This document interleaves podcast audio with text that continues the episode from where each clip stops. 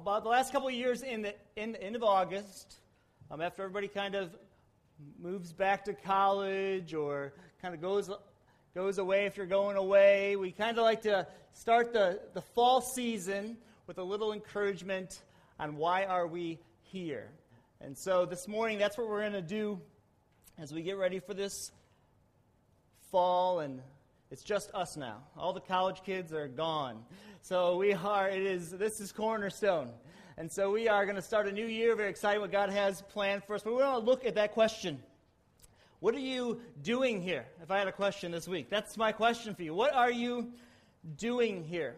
You know, the scramble before church is always entertaining. Um, my wife is like a single mom because I'm always here early, and so she's always gotten the kids ready for church by herself. And I always appreciate single moms and single dads who get all their kids here to church. It's very impressive because usually on Sunday mornings, um, it's not always peaceful, is it?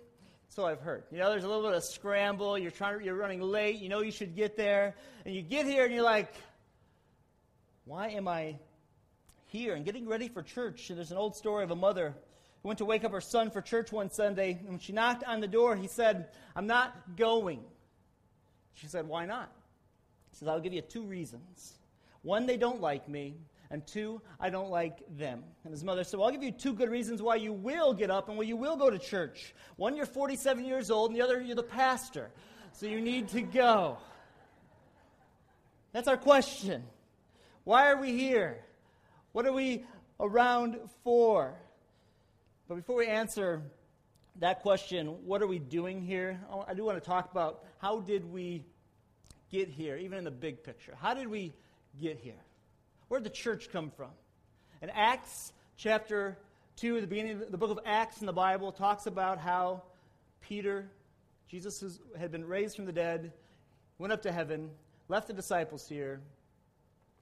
Peter preaches, 3,000 people get saved at Pentecost, and then they scattered back to their hometowns. So when a church began, there was a big, massive group of 3,000 people, but then many of them went back to their hometowns. And so there wasn't a big mega church. It was lots of little churches and little people all over the world. And that's how we, as a church here, Cornerstone even, began. It's like a tree, I think, the church. The church has been around, of Jesus Christ has been around for thousands of years. The soil of the church is the gospel. What Jesus Christ did for us is the soil, but the roots, I think, are the Word of God, the apostles and the prophets, and the Great Commission. That's what has grown up uh, thousands of years now until these many, many branches all over the place. And people are like, well, how come there's all these different denominations? How come there's this group? And why are there so many churches in this town? And why is that? But that's just the way the church has gone and grown. And there's been great churches and great ministries that have flourished hundreds of years ago that we've never heard of. And then they've gone down. And just like tree branches have spread all over the place. Even Cornerstone. It's been here, I think, for 27, 28 years was started by a group of people from Louisiana who came up here from the south to kind of reach, I think, people from maybe the Caterpillar that had been transplanted up here by uh, Louisiana Baptists, I believe. And then they started downtown Sandwich, and eventually, eventually they bought the property out here. This church has been added onto as a building two or three times. And as time has gone by, this church has always been an independent church. It was an independent Baptist church for many years, but now, as things have progressed, as the tree branches have grown, we would say we are a non denominational, Bible believing church. Not that we have anything wrong or have any problem with denominations. There's nothing wrong with that. They're all part of this big tree branches. And what's beautiful about Cornerstone now is there's numerous people here where you've come from different denominations, different groups, from different branches of the tree. And we are a little church in Sandwich, Illinois, around, surrounded by cornfields. But we are a part of this big, massive tree called the church. And we may be a little twig on that branch. That branch and that twig are very important. through the years, the Church of Jesus Christ, the universal church, and local churches have taken some hits. Even among church members, we know this. Even among people who've been in ministry, know this. I was very recently asked by someone who had been in full time ministry, had been in a church. So they asked me, So, how long have you been in misery? I mean, ministry. The church has taken some hits. And unfortunately, that's how it has gone. But the tree continues to grow. Branches are, fall, are all over the place. And it will be that way. But it shouldn't, unfortunately, it's not a surprise when we hear of churches taking hits and people feeling that way about the church. Church attendance has been in decline in America for many years. About two thirds of the builder generation, people born from before 1946, two thirds of them, if you were born from 1946, that generation would say that they are Christians. The builders, people born before 1946. But only 15% of millennials, people born from 1980 to 2000, would say they are Christians. The millennials are the largest generation in America's history, with over 80 million people. And only 15% of that generation would say they are followers of Jesus Christ. And in the middle, between that, between the builders and the millennials, the busters, or whatever you want to call them, Generation X, there's all kinds of them who say, I love Jesus, I just don't need the church. And statistically, many of them, 30, 40, 50, 60, they're walking away from the church saying, you know what? I like Jesus. I love Jesus. I just don't need the church. Which at best is confusing when I hear people say that. It's faith crippling at its worst. And it's completely contrary to Scripture and biblical Christianity. You will find nowhere where you can say, I love Jesus, I just don't need the church. And call yourself or be seen as a biblical Christian in Scripture. First John is very clear about that. Why is it that way? Why is American church that way? And even Western civilization that way? I think the first reason is there's been church schisms. This great tree that has been growing, have had branches break, things fall, leaves die. And church schism has hurt that. Whole generations. And I think part of that schism comes from the mentality of what's in it for me mentality. What's in it for me in church? I'm going to be a consumer of it. I think worship wars have hurt, that, have hurt the church and that mentality in the West. And I think the we want to be big for big sake mentality has hurt the church and it's taken its toll on the Western church. So we could say that's one reason, just the schisms in the church. Another reason we could say is because of just secular culture. We can blame the culture. When you look at the way the world has changed, and it's changed very rapidly, hasn't it? When Europe was the center of Christianity, there seemed to be, if it was a balloon, if you had blown up that Christianity, it was, it was huge. The gospel was spreading all around the world through Europe. And then the balloon started to fade and air started to come out, but it came out a little bit slow. So it's kind of like a balloon just kind of fading. And then the, the church in Europe was for many decades almost non existent. There has been a little resurgence again for the gospel in Europe. But the church in America and the West, it seems like, as far as culture concerned, it is just popped. I mean, it's popped quickly. Who would have thought even three years ago how quickly culture has changed and things and the, and the, ideas that we stand for as a church and what the Bible stands for would be considered in our culture the way they are considered, that we are, we are so far outside the mainstream if you hold to any scripture. It's just the balloon has popped in America just that quickly. For a while in America, and for many years, we held this platform Christianity did, and the church did.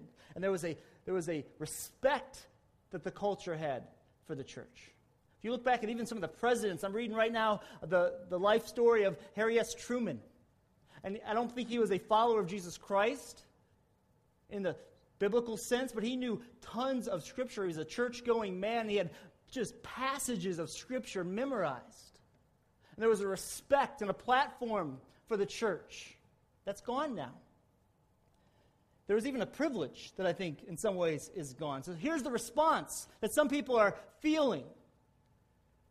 If it's not church schisms, now this culture thing is just blown up, and there's like, I don't know what to do. And so people are responding, some by just peeling away. Some are just in sheer panic. What's going to happen to the church? Is the church going to exist? Are we going to be able to survive this? What is our response to be? What's our response to be? I would say this the church matters.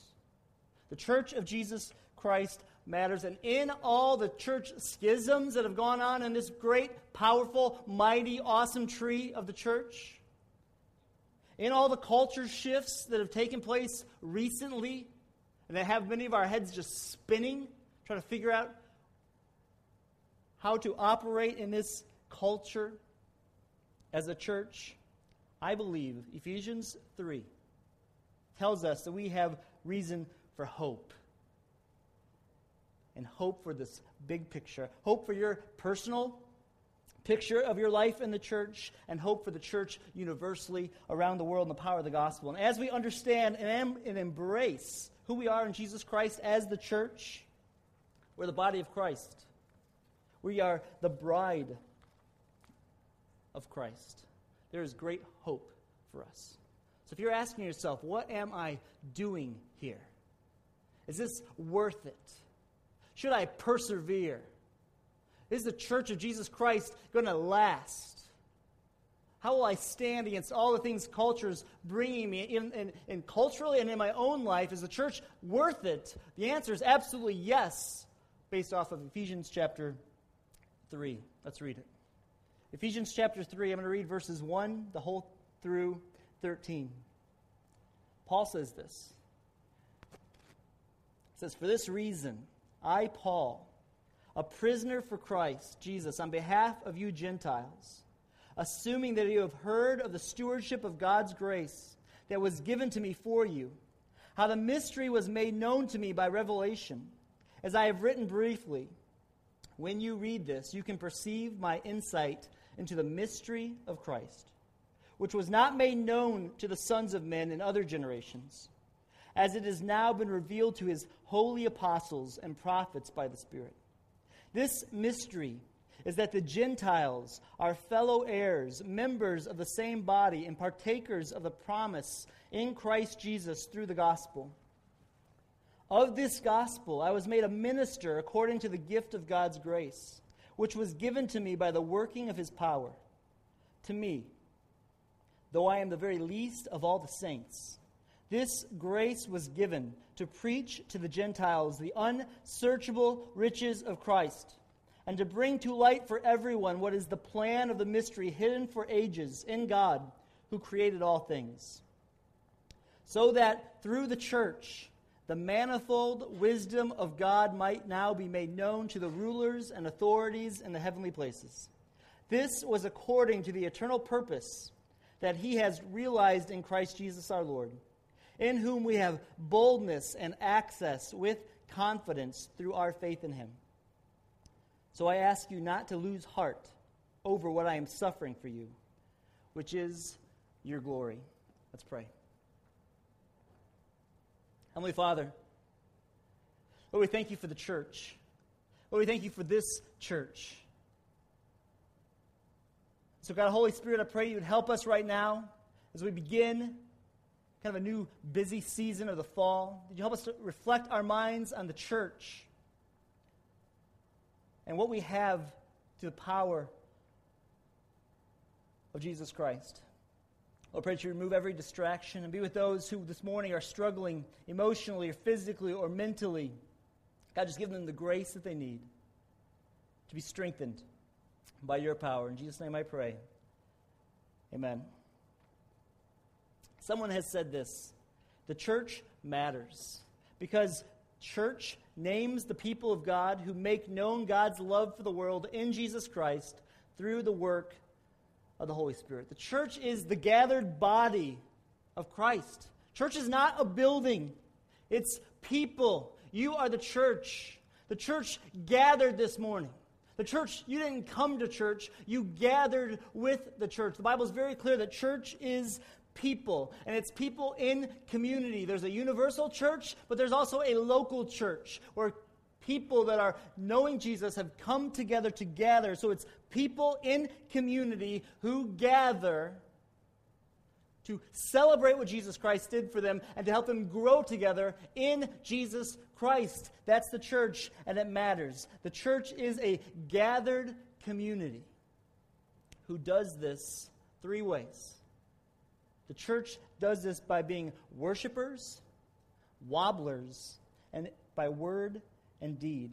The church is a gathered community of worshipers. That's what Paul's saying in this. He is just in awe of what the church is in this. Yesterday, they celebrated the, the 50th anniversary of the March in Washington and just re, relived the, the Martin Luther King Jr. And all these people refocused on it. And when you read Ephesians 3, I was watching somebody who was 80 some years old who was there 50 years ago talk about being there and the lessons that they've learned and how things have changed. That's what Paul's doing in Ephesians 3. He is just in awe over this thing called the church and what has happened and how he gets to be a part of it. He is just worshiping. That's what the church is it's a gathered group of worshipers. Look what he says in verse 8 and 9. Paul says, To me, though I am the very least of all the saints. Paul was a persecutor of Christians. He hated the church. He wanted to destroy the church. He was trying to kill Christians. He, he, he would beat them up. But yet, through God's unbelievable grace, on his way to kill Christians, Jesus stops him, calls him, and Paul becomes the guy who is able to explain the mystery of the church for all of us. Paul, it was never, never cease to be overwhelmed by the grace of the church. This is what he says to it. He says, Of this gospel I was made a minister according to the gift of grace. To me, though I'm the very least of all the saints, this grace was given to preach to the Gentiles the unsearchable riches of Christ. He's blown away by this. He's blown away that God would send his son to gather Jews and Gentiles together and combine these two groups of people together to make the church so that he could be glorified. If you are a believer and you're part of a church, that's a gift to you. We don't create what the church is, we've been given what the church is. We don't create the purpose of the church, we've been given the purpose of the church. Paul says it's the unsearchable riches of Christ. It's not that you can't find them, it's just that you can't find the end of them. I remember when I was a senior in high school, I was getting ready for graduation. We were getting, we, uh, about three of us, I think four of us, did our open house together at the Lake Holiday Lodge. And so we were all over there that Friday afternoon getting it ready. So all the moms over there were decorating the place. And so they sent us on a, on a food run to Miller's in Somonauk. So I was getting over there in Miller's in Somonauk. And so I decided to get a pop. And when I was in high school, pop was a treasure to me. So to get pop was that was awesome. So I'm at the pop machine, I put my quarter in, and I push the button, and the pop comes out. And my friend, she's standing there, she does the exact same thing right after me, and another pop comes out. Well, I think that's cool. So I push it again, and another pop comes out. And I push it again, and another pop comes out. And I push it again, and another pop comes out. We left with bags of pop. We were so excited. We were just thrilled. We had found this unending treasure of pop. So we went back to Lake Holiday Lodge. We're like, I walked in, I said, I'm a senior in high school, a little naive sometimes. So I walked back in, and all the moms are there. Hey, look at all this pop we got for free. I put one quarter in, and we just kept pushing it. They're like, you stole that. So they had to go back, and we get it paid for. But to us, it was an unending treasure of soda and Coke and pop. That's what Paul says about the church and the grace of God on us. It's an unending treasure. If you are in the church, if you are part of Jesus Christ, it has an unending treasure. It's this unbelievable grace that God called you with hardened, dark hearts. He woke you up to His grace you are a rebel against him. Yet he says in Romans 5 8, while we were still sinners, Christ died for us. He says, We have been saved from the just wrath of God. What we deserve what we deserve is the wrath of God on us. We deserve it. We rebelled. We went against God. But in His grace, while we were still sinners, Christ saved us. And He says, I'm going to save you and I'm going to gather you. And this is not a new idea just because sin came into the world, is what Ephesians 3 says. This has always been the idea of God. Before the foundation of the world, before creation began, God had in His heart the church. This was his plan. This was his mystery that all of creation, all of humanity had been waiting for, it says. It's unbelievable that God knew you before he ever created the world. He knew that you would be a cornerstone church this day. And if you're a follower of Christ in his body, he called you to that. You didn't choose that, he called you to that. It was a gift that you received. It's his grace, it's unsearchable. So when you come to church, we need to never get over the grace of God. We don't always feel that way, do we? Which is why we need the church. That's why we need church. Because some of you feel it today. Some of you worship God all week and we're like, yes, Jesus, thank you for your grace. And some of us, we slogged through very, very hard days. So, those of you who are with Jesus all week in His grace, you need to bring it to church. And the rest of us who need it, we need to get around you at church so we can all bring it when we gather on Sunday to worship. That's what the gathering part is for. So, that those who have brought it all week and are experiencing it and are just there this week, you can share it with somebody else to bring them up so they can make it through the week. And those of us, or those of you who are, it was a hard week. You need to gather together with other saints to be worshipers again, to be reminded. It was God's grace alone that brings me to church. It's God's grace alone that got me into this body. This is a gift of God that He had in mind before creation began. It was a mystery. And then God took a person who tried to kill the church. That's the guy that God decided to reveal the mystery to the church with. That's the guy. It's a gift of grace. You say, well, the world's crazy, Paul. Things are out of control. I don't know if the world's, I don't know if the church is going to make it. Do you know what they're saying about us? Do you hear what the culture wants to do to the church? Know this. What, someone said, whenever the kingdom of God, the kingdom of evil seems to have won a great victory, one only needs to wait and see the wisdom of God at work. God has an amazing way of turning evil intent on its head and using it for greater purposes. He did it in the life of Paul. He can do it in the life of this culture. He can change the millennial generation around just like that, but only God can do it. It's a gift of grace if you love Jesus today. It's a gift of grace if you woke up this morning still loving Jesus. It wasn't because you're such a strong spiritual person, it's because God's grace was poured out on you. He says, I loved you before you ever loved me. I died for you before you ever even knew me. You rebelled, and I still called you. It's a gift of grace. The church matters because it's a gift of grace, and it's a gift for us. So we are a community of worshipers.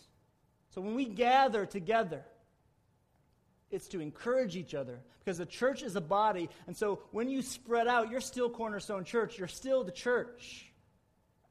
But we need to gather once a week at least to encourage each other in that. I was going to show a map of our new facilities. It was just going to be a map of Northern Illinois. So wherever you live, wherever you work, you're part of the church there. That's our facilities to worship God. But we come together together. The church is a gathered community of worshipers. But then the church is a gathered community of wobblers. On July 23rd, the world changed, 1971.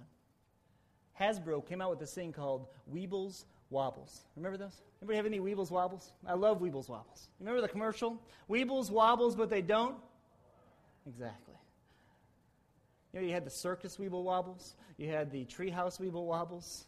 Whatever you did to them, they would weeble and they would wobble, but they would not fall down. That's the church. Paul's talking about the mystery of God from the beginning of time to be a thing of grace that we have received from Him. Not that we have earned, but we've received it by sheer grace to us. But then he says this mystery is made up of Gentiles and Jewish people together. God's people from the nation of Israel have always been, in a sense, wobblers, haven't they? God said, I love you unconditionally, follow me. They're like, Yeah, we'll follow you. Get us out of Egypt. And then they got out of Egypt, you're going to kill us out here. And they started to wobble. God says, I still love you, follow me. We love you, you got us through the Red Sea. There's nothing to drink out here. And they started to wobble. All through the Bible, the people of God have been weebles and wobbles, but they have not fallen down because it's been the covenant grace of God that's kept them together. It's the same thing for us. You say the church has hurt me. The church doesn't really seem to help me. I've been offended at church. I had this thing happen to me at church. I had this thing happen to me at church. And these are the people of God? Yes, and yes. That's been the people of God from the beginning of the people of God. God chose the nation of Israel, people who weebled and wobbled, weebled and wobbled until they didn't, and they still, and they don't fall down because it's being held up by Jesus Christ and the power of the gospel. And this is what he says. This is why this is so shocking. It says in verse 10 so that through the church, the manifold wisdom of God might now be made known to the rulers and authorities in the heavenly places. Why is that such a big deal? So there's the church. Saints, yeah, that's great. Why does it display the manifold wisdom of God? Because the church is filled with people who wobble on a regular basis. And so Satan and his enemies and the, the principalities and powers, they're looking down at the church and they're like, we're going to beat Jesus. We're going to beat God. And we're going to send his son to the cross. We're going to beat him and it didn't work. And now he's going to collect a bunch of weeble and wobbling people and that's going to build his kingdom. We're going to beat him. But they can't. For thousands of years, they have not been able to stop the church. God's purposes have always been fulfilled. They always will be fulfilled. And they marvel at it principalities and powers are looking down at Cornerstone Church. And? I know that guy. I know what she did. How can that church still be in existence? Those people aren't that faithful. That pastor, are you kidding me? Yes and yes. We are wobblers, but we are sustained by the grace of God.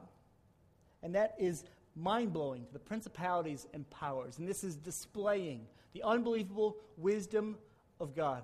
And so, from our level, sometimes when we see the church, it's like a big cloth, a big blanket being woven together. From our perspective, we look at the bottom side and see all the problems, all the extra things dangling down. But above it, what God sees and what the principalities and powers are seeing, they're like, wow, that is beautiful. I wish I could stop it, but I can't stop it. It's absolutely beautiful. It's the wisdom of God being displayed to the world. But we, we wobble. So, what are we supposed to do about that? Why, why, if we're wobbling, how can we stay in church? How can we be together if we're wobblers? Look what it says in Ephesians 4 12 through 16. Paul says, This is the purpose of the church. God knows it's got people who, all of us who wobble at times. But it says to equip the saints, the people of the church, for the work of ministry for building up the body of Christ until we all attain to the unity of the faith and the knowledge of the Son of God, to mature manhood, to the measure of the stature of the fullness of Christ, so that we may no longer be children, tossed to and fro, weebling and wobbling, by the waves and carried away by every wind of doctrine, by human cunning, by craftiness and deceitful schemes. Rather, speaking the truth in love, we are to grow up in every way with him who is the head into Christ, from whom the whole body, joined and held together by every joint with which it is equipped, when each part is working properly, makes the body grow, so that it builds itself up in love. God knows that as individuals we will wobble. That's why He gave us the church, to help us lift each other up and help us to grow in mature manhood. So everybody is important. Everybody is absolutely needed in the church. We need each other. Mark Dever says this in his book, What's a Healthy Church? Except for the rarest of circumstances, a true Christian builds his life into the lives of other believers through the concrete fellowship of a local church. He knows he has not yet arrived. He wobbles. He's still fallen and needs the accountability and instruction of that lo- local body of people called the church, and they need him. As we gather to worship God and exercise love and good deeds toward one another, we demonstrate in real life, you might say, that, the, that God has reconciled us to himself and into one another. We demonstrate to the world that we have been changed. Not primarily because we memorize Bible verses, before, pray before meals, tithe a portion of our income, and listen to Christian radio stations, but because we increasingly show a willingness to put up with, to forgive, and even to love a bunch of fellow sinners. We need each other because we're all wobblers. And when we come in sometimes wobbling, and other people are wobbling too, you say, well, that wobbler didn't communicate with me, so I'm done wobbling with them. That's not Christianity. That's not faith. That's not the church. We need each other for instruction. We need each other for correction. We need each other for encouragement. We need each other for church, for strength. You say, well, I don't feel like I'm getting it. Well, don't wait till someone comes up to you be an initiator and go get it. I was running this week, uh, Thursday, with Brian Luca, and we were over at Silver Springs, and we're running through the, the uh, trails, and the rain had, came, had come Thursday, and they have this little bridge. And so I'm starting to run, and I'm running good, and I hit the, bo- the board, and it was wet, and my foot started to slip. And I was about ready to wipe out. But thankfully, they had rails on there. So I reached out and I grabbed the rail and it supported me and it kept me up. That's how church is supposed to be. You say, I'm, I'm wobbling here, nobody's coming to me. Don't wait. Reach out to somebody and say, hey, here's what's going on. I need some help. You may, I need some encouragement. You say, well, I, have tried that. Well, try it again. Try it. This is God's plan for us to grow in maturity. He, this is His plan for us. And when you wobble, don't run away. Run to the church. This is God's plan for us for maturity. It's putting us with other Christians, other sinners like us.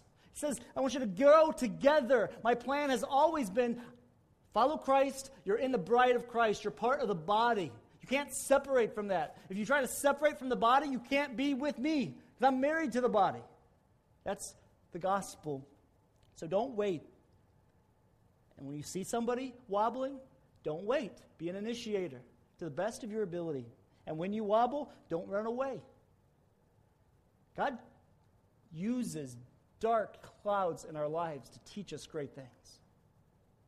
And when we run away when dark clouds come, that may be the moment, or that may be the time that God is wanting to teach us something about himself, about his church, about his people. So don't run away when we wobble. But we are a gathered community of worshipers, and we're a gathered community of wobble, wobblers. But in that, together, we are also a gathered community for word and deed.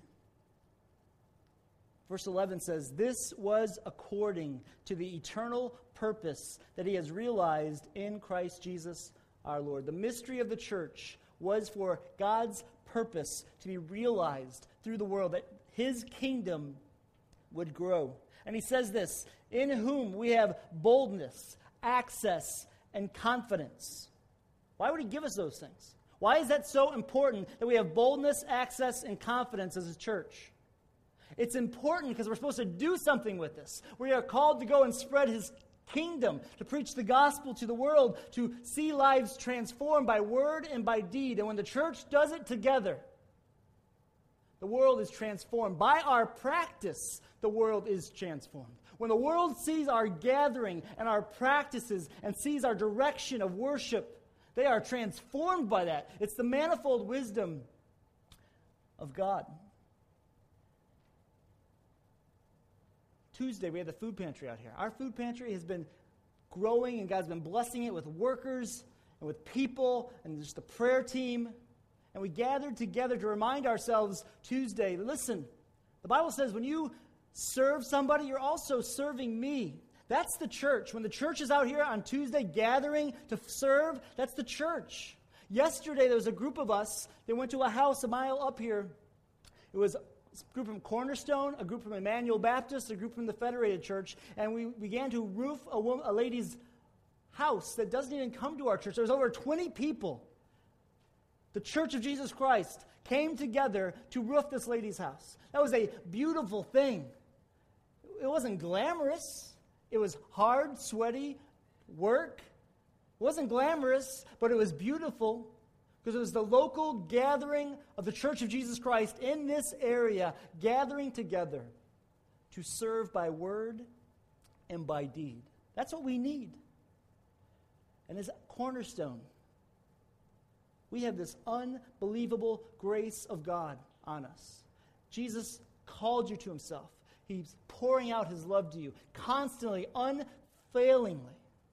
There is unsearchable riches of God's grace is being dumped on you. You are not a trickle if you're a child of God. If you have Jesus Christ in your life, you have the Holy Spirit in you, you have God in you, you have God's grace on your life. You're not a trickle. You are an absolute flood of available grace and mercy that God wants us to pass out. And so, my question for Cornerstone and for us this morning is be a, challenge is be a pitcher don't see yourself as a little trickle. See yourself as an overflowing pitcher of God's grace. And as we keep going this year, who can you pour into? Who can you pour into in this local body?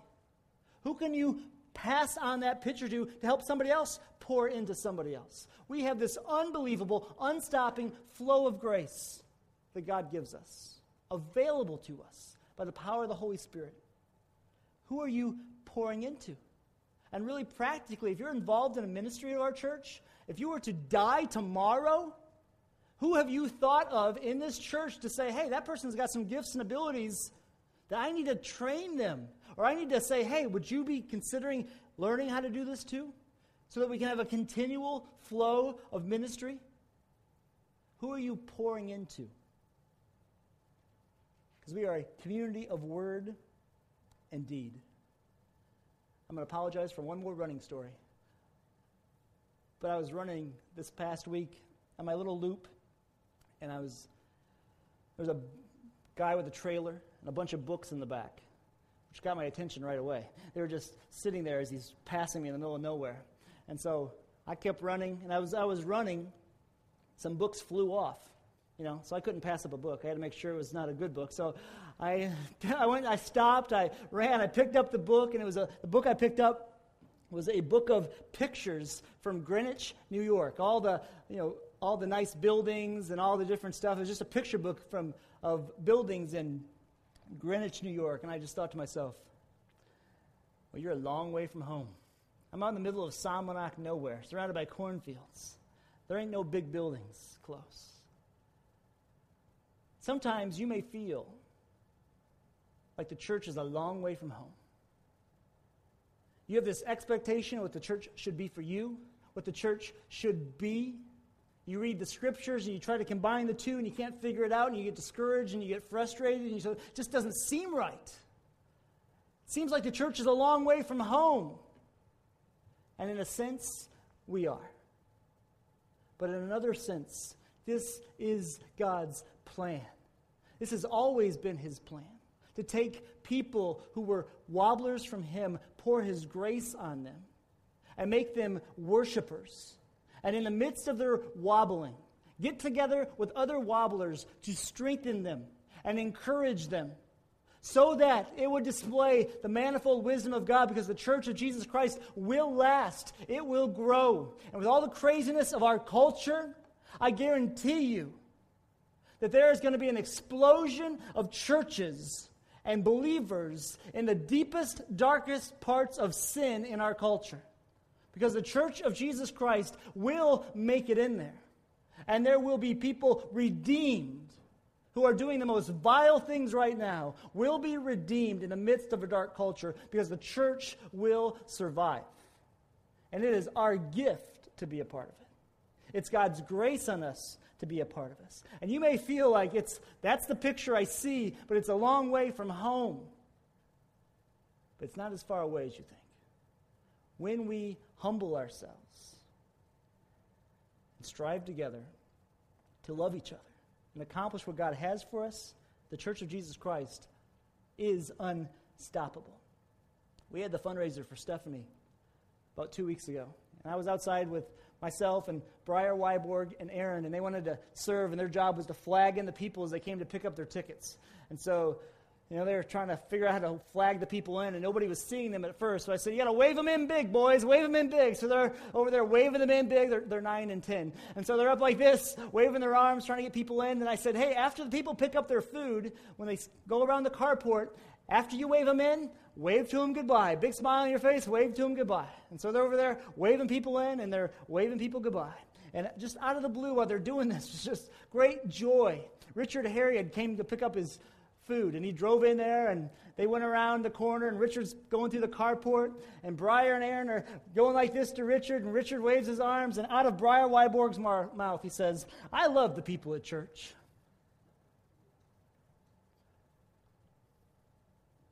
I love the people at church. A nine year old, just by a gentleman giving him a wave, what flew out of his heart was, I love the people church. That's what we're called to, Cornerstone. We, may, we are worshipers by God's grace. We are wobblers. But we are called to worship and wobble by word and deed and to love the church. So as we go, love the church, the universal church, and this local body. Love it. Let's pursue God, love others, and serve the world. And let's continue to pray that we would see the Route 34 corridor transformed by the power of the gospel. It is God's gift to us. Dig in, be a part of it, and love the church. Let's pray. I ask you to bow your heads and close your eyes. For some of you, you've been in church a long time. And maybe you were an eight and nine year old who would have said back then, I love the church. But as time has gone by, your love for the church has waned. And you're thinking about peeling away or backing away I'm challenging today don't do it. Now's the time to dig into the church, to love it, to ask God to give you the grace to love it again, to ask God to wake you up to your sin or to where you need to, to change and be a part of it again.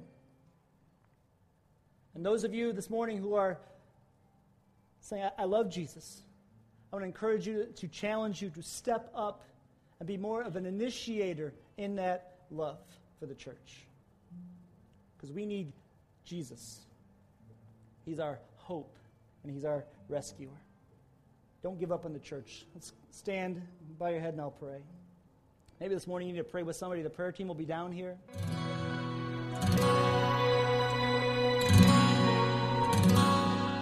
Father, I see that you are drawing a line in the sand, and I want to be standing on your side, holding your hand. So let your kingdom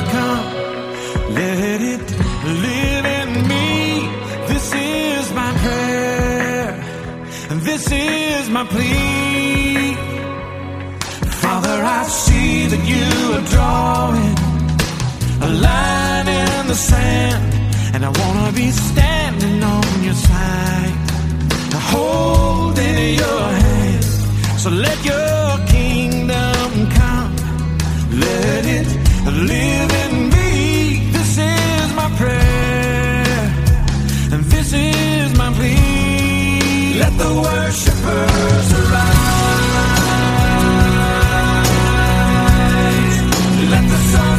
daughters sing.